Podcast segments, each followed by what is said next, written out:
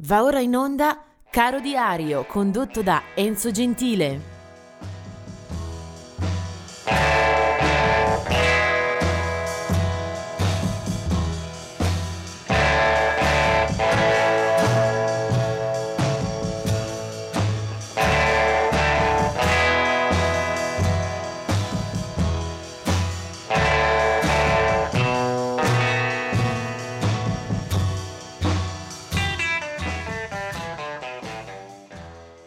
Bentrovati in questo 27 ottobre, eh, non è questa una delle giornate più ricche, anzi c'è abbastanza eh, penuria di riferimenti e di artisti da ricordare. E se posso confessare anche eh, l'imbarazzo della scelta, ma che va un po' al ribasso, non ci sono insomma delle possibilità squillanti per offrirvi una colonna sonora adeguata a questa, a questa stazione. Però vedremo di fare del nostro meglio. Sono solo date di nascita quelle che ricordo per oggi.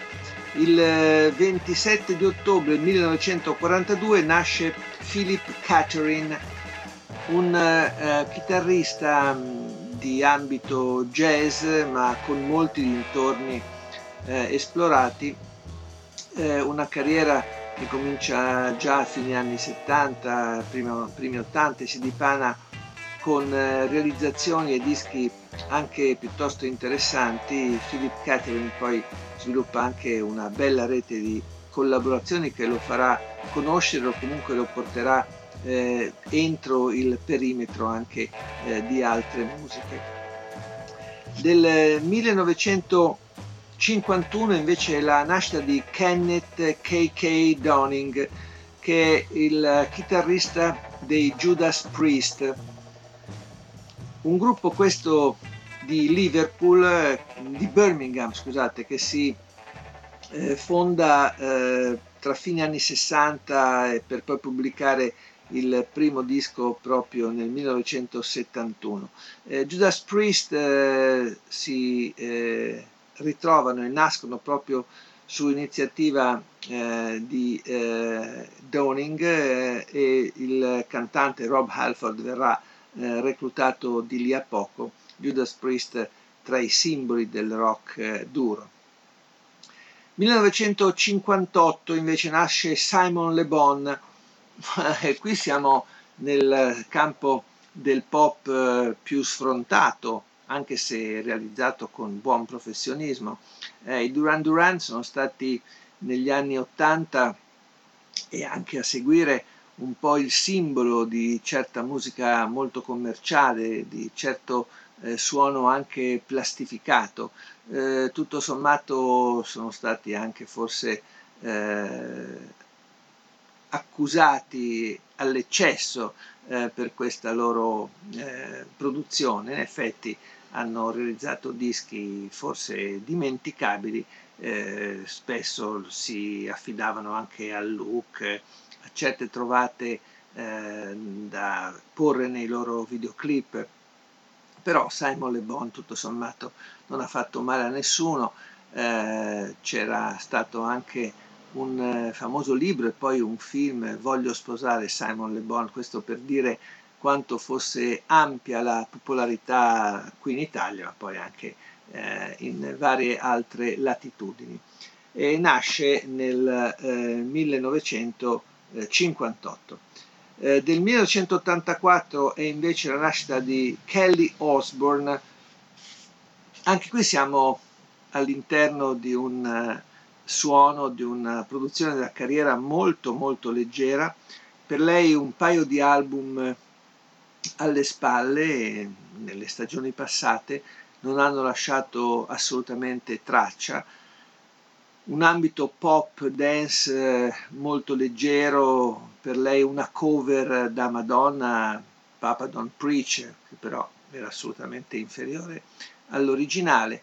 Eh, è entrata però abbastanza spesso nelle cronache, nei giornali e anche in, eh, intrigando molto i media in quanto figlia di Ozzy Osbourne, quello sì, un campione della produzione della cultura rock.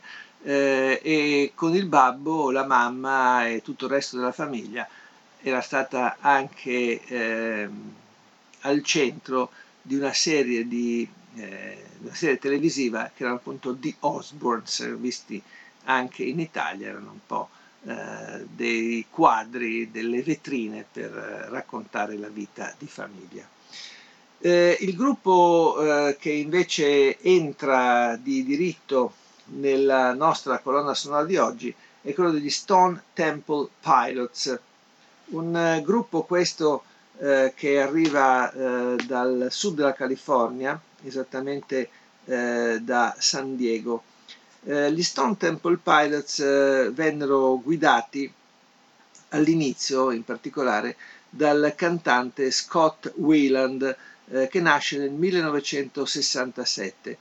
Eh, la band vince un paio di Grammy, arriva addirittura al primo posto in classifica con l'album Purple, da cui poi eh, finiremo per trarre anche un pezzo. Eh, Stone Temple Pilots si muovono tra rock alternativo, qualche eh, venatura grunge, eh, hanno un suono che sembra abbastanza calcolato eppure eh, gioca con eh, sonorità rock eh, molto pungenti, molto spigolose.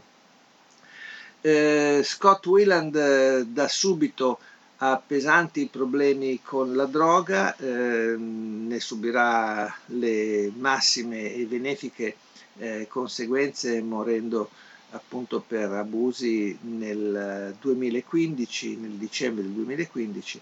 Eh, a quel punto la, la, formazione lui l'aveva già abbandonata, poi aveva fatto anche causa ai suoi ex compagni, eh, si era dato a altre iniziative, altre eh, possibilità, ad esempio con i Velvet Revolver di Slash e poi con eh, progetti eh, che non ebbero però eh, la stessa fortuna degli Stone Temple Pilots.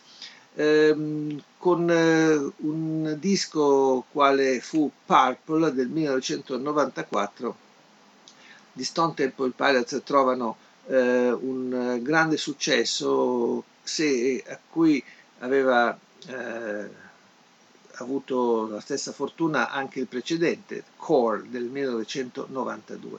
Ed è proprio da Purple che io prendo il brano che apre quel disco, eh, Scott Wayland eh, per gli appassionati eh, del genere era sicuramente un eh, bravo cantante, un bravo frontman, eh, purtroppo poca eh, la storia che ha potuto mettere davanti e oltre quel periodo. C'era anche un libro che lui scrisse prima di essere ufficialmente estromesso dal, dalla band, si chiamava Not Dead and Not for Sale, cioè non morto e non in vendita, era del 2011. E comunque ascoltiamolo con la sua voce e con eh, il suono a circondarlo degli Stone Temple Pilots. Questo è l'album eh, Purple e il brano che lo apriva era Meatloaf.